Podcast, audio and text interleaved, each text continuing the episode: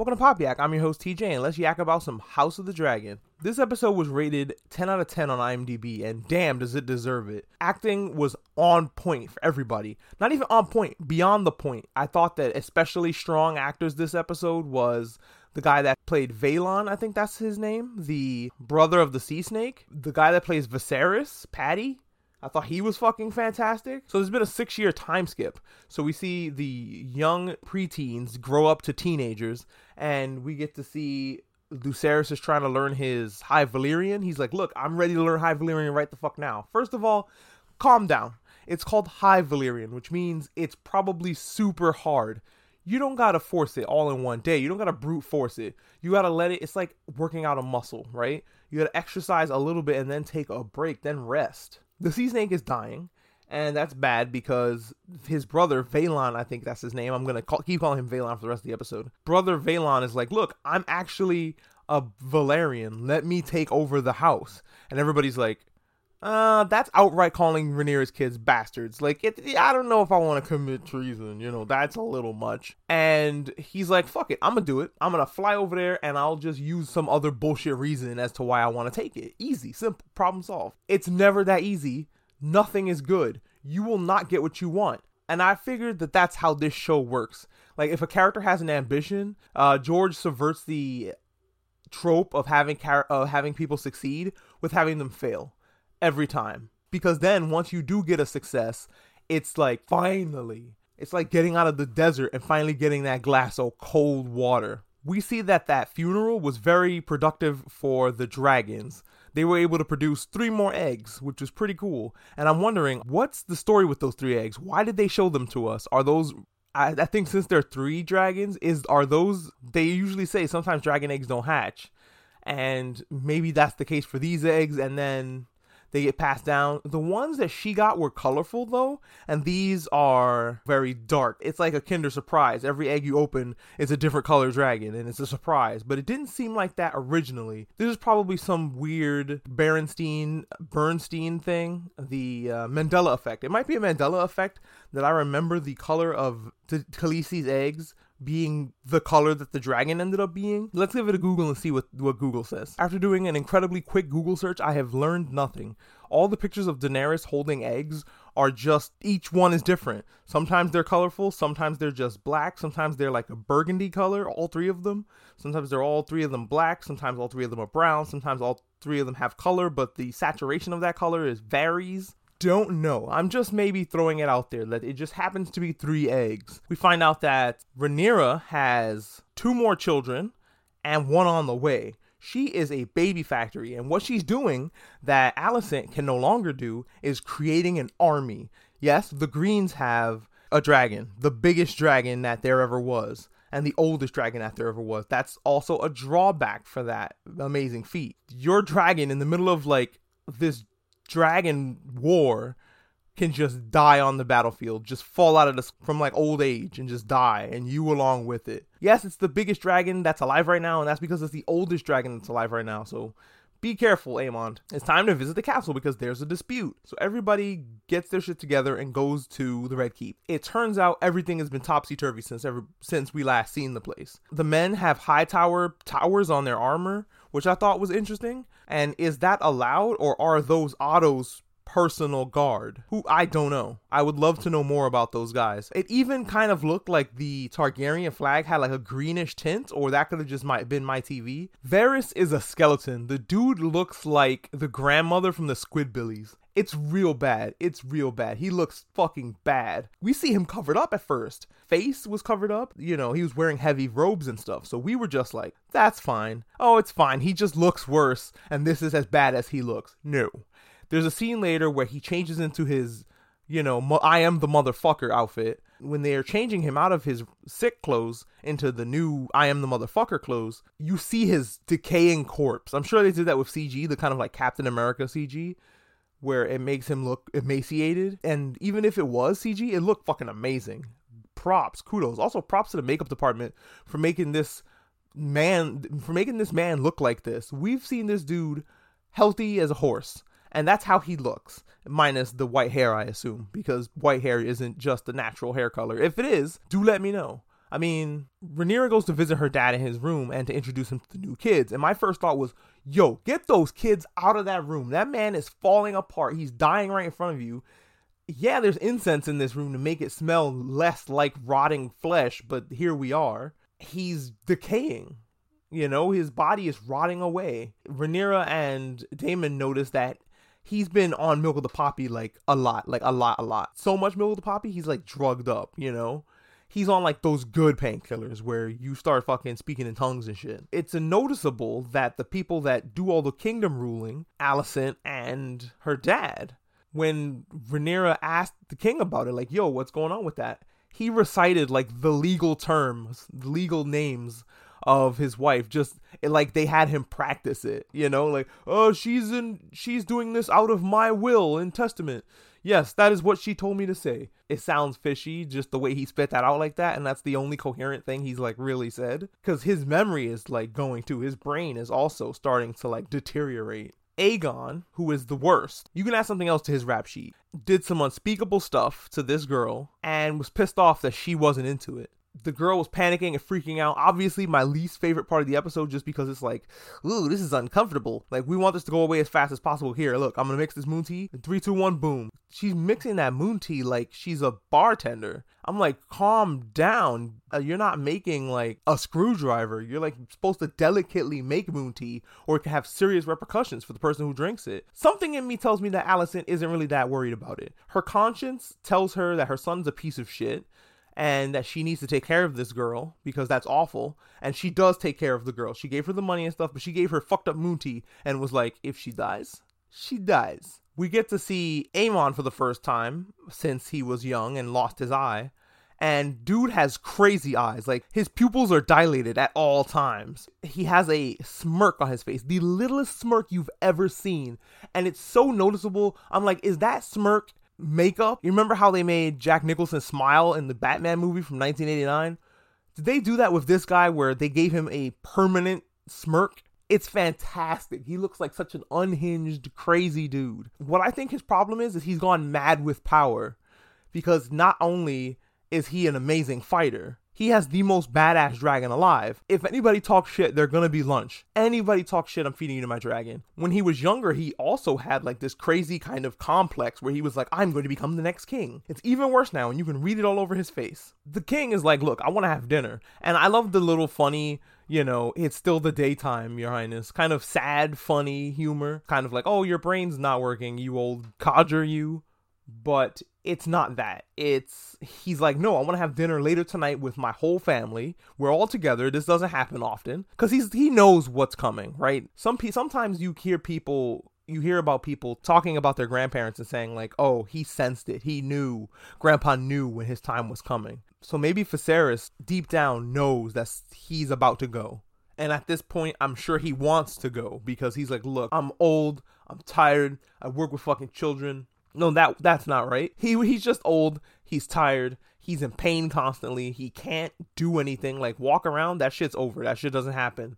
He was carried into the dinner room. He did walk in with his own power into the throne room. Probably carried to the d- throne room door, sat down and was like, "All right, I want to give this appearance of power."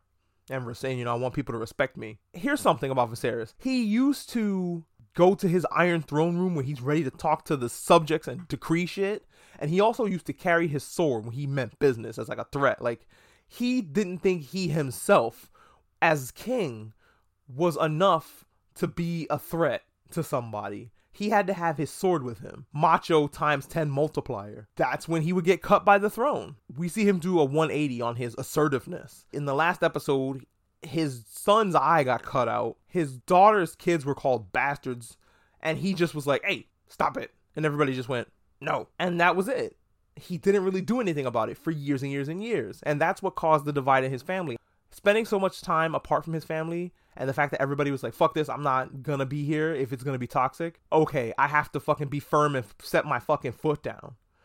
Especially since I'm about to die, I need to set my foot down hard. So he does the most baller entrance and walk in history just because the man can barely fucking move.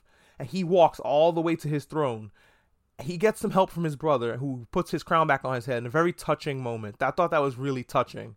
And it showed that aim that Daemon and Viserys loved each other. You know, even though he pissed him off all the time, they still loved each other. He also didn't seem to mind that they were married, Daemon and Rhaenyra, because they did it without his permission.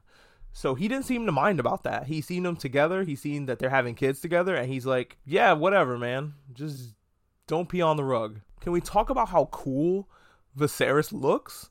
Like, yeah, he looks like a Draugr, but like Draugrs look cool. He has the missing eye, the kind of jaw where you can see the teeth moving around in there.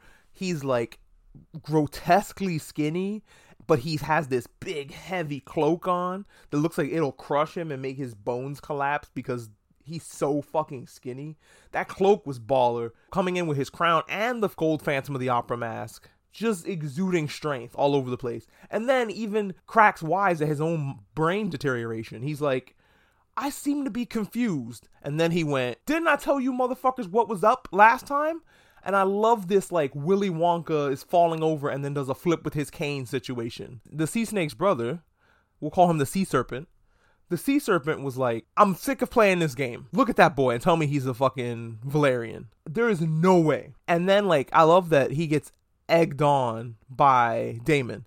Like, oh, say it. Go ahead. Fucking say it. See what happens. And if I hear that from my mom, like, see what happens, usually what follows, what happens, is not good. Daemon let one of those out, and you know what? The sea serpent was not ready for what happens if he said it. Not only are you raising bastards, but yo girl's a hoe, and that he couldn't have it.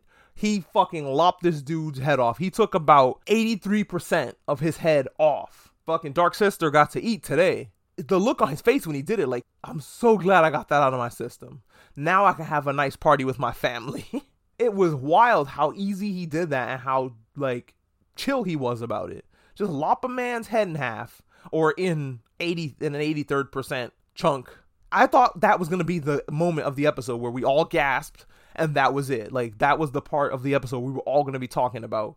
But it's not. Oh yeah, by the way, when Viserys is walking to his throne, I was like, "Yo, what if he dies right now?" What if he dies right now the, and just collapses before anything gets dealt with? Pure blown chaos is going to erupt in that throne room, and I kind of wanted that to happen. So, George, if you want to make an alternate reality version of this show and it's like in a cyberpunk future instead, to, to make it different from House of Dragon, you have the president of the of a super corporation, Viserys, drops dead walking to his seat at the end of the long table, you know, in boardrooms. What happens now to the Game of Thrones universe? that I've set in the cyberpunk future. You that's yours, George. That's free. So it's dinner time. Everybody sits in this awkward silence at the dinner table. I love awkward family dinner times. It's one of my favorite like sketches from SNL is when they're all having dinner and loudly using their utensils and then the dad just shouts something inconsequential. And then I thought to myself, how are they supposed to eat now with this corpse stinking up the place. It looked like Rhaenyra almost lost her lunch, was put down, put to sit down next to her. So there's time before the food is done, the main course anyway, is brought in. So they have time to chit chat. And so Viserys is like, listen to me. I want you all to get the fuck along. And then every start, everybody starts making toasts to each other and feeling good. At least the adults.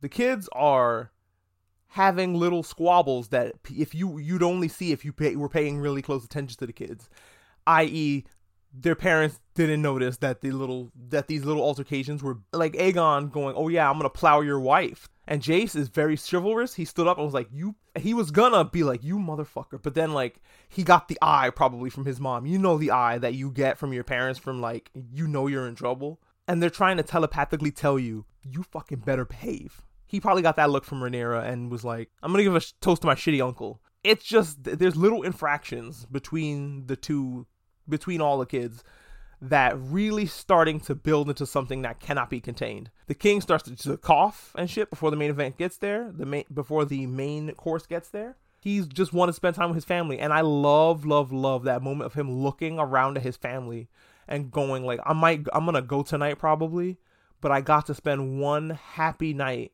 with my family, my whole family." God, he must have been feeling so much joy inside. That's another thing that people say about their grandparents. Oh, they were waiting for something. Like grandma was waiting for my aunt to get out of jail, then she passed away. Kind of that kind of thing. So he once he finally had that moment with his family, he was taken away because he started to hurt. The boys get into a fucking tussle because because of a subtle jab calling them strong, not bastards, but strong boys.